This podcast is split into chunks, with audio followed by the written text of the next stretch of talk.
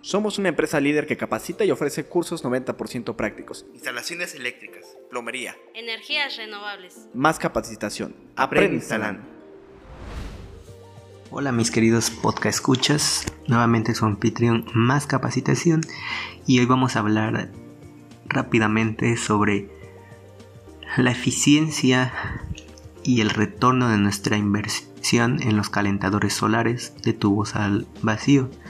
En este caso voy a poner un ejemplo práctico de una revisión que se hizo en sistema y vamos a hablar brevemente sobre más o menos los costos de un sistema eh, para un uso de 4 o 5 personas de uso mixto o híbrido, es decir, se pueden bañar tanto en la mañana como en la noche o durante el día. Así que empecemos. Pues bueno, en este caso vamos a hablar de un dimensionamiento que se da en, México, más específicamente en Oaxaca. Y pues bueno, si nosotros queremos hacer nuestro dimensionamiento, primero vamos a analizar, hacer un análisis del recurso solar existente en el lugar para ver si la instalación deseada cumple con los parámetros de radiación solar mínimo, que son 45 kilowatts hora. Para esto vamos a revisar el recurso solar en la zona, nos podemos apoyar con la página Power Data Access Viewer que es proporcionada por la NASA y nos permite conocer de manera gratuita la irradiancia de las coordenadas que deseemos. Eh, en este caso introducimos las de la residencia a evaluar y pues bueno, escogimos en la página que nos diera un listado por mes de los últimos tres años y en este caso nos, nos vota hasta el del 2019 al 2021.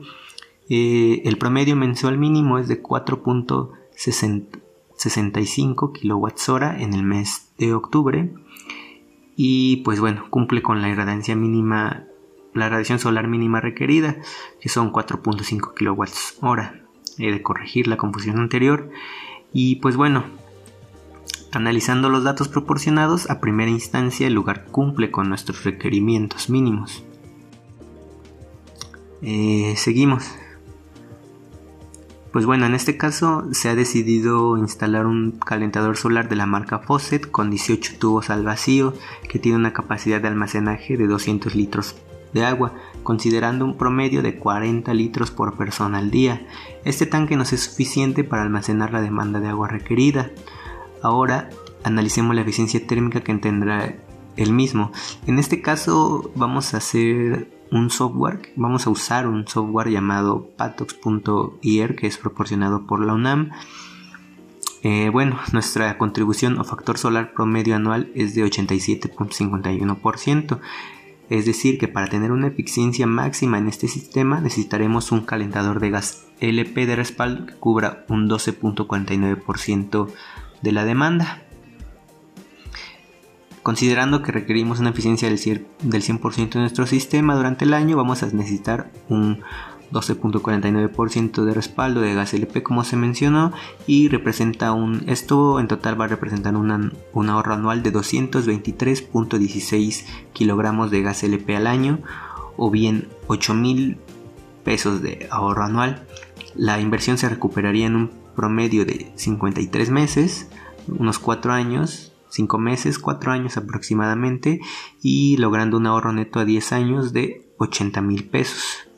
Todo esto considerando que nuestro sistema tenga una eficiencia del 100% y que se utilizan, bueno, 40 litros por persona al día. Es por ello que usamos nuestro, nuestro por eso se escogió este tanque de, de 200 litros y pues bueno, si no quieres ponerle un calentador de respaldo, yo diría que incluso está un poco sobredimensionado nuestro sistema. Ojo, considerando el estado de Oaxaca y en general México, que es un país que cuenta con muy buena, con muy buena radiación solar durante casi todo el año. Entonces, si tu país está pegado al Ecuador, pues bueno, me parece a mí pertinente no sobredimensionar tanto el sistema. Entonces, pues bueno, en este caso tenemos que el precio total de nuestro sistema junto con la instalación y considerando el IVA, pues serían aproximadamente de unos 30.000 MXN. Entonces, pues bueno, la, la inversión se recupera en un plazo de cuatro años, como lo he dicho, pero si no dimensionamos tanto nuestro sistema, de verdad que la inversión se recupera muy pronto, en unos dos o tres años aproximadamente. Como siempre sugiero que todo esto lo lleve un profesional y sea él el que se encargue de la instalación. Aquí solamente di un vistazo rápido de cómo podríamos hacer nuestro dimensionamiento. Más bien cómo se hace un dimensionamiento de manera profesional usando el apoyo en un software. Más capacitación. Aprende instalando.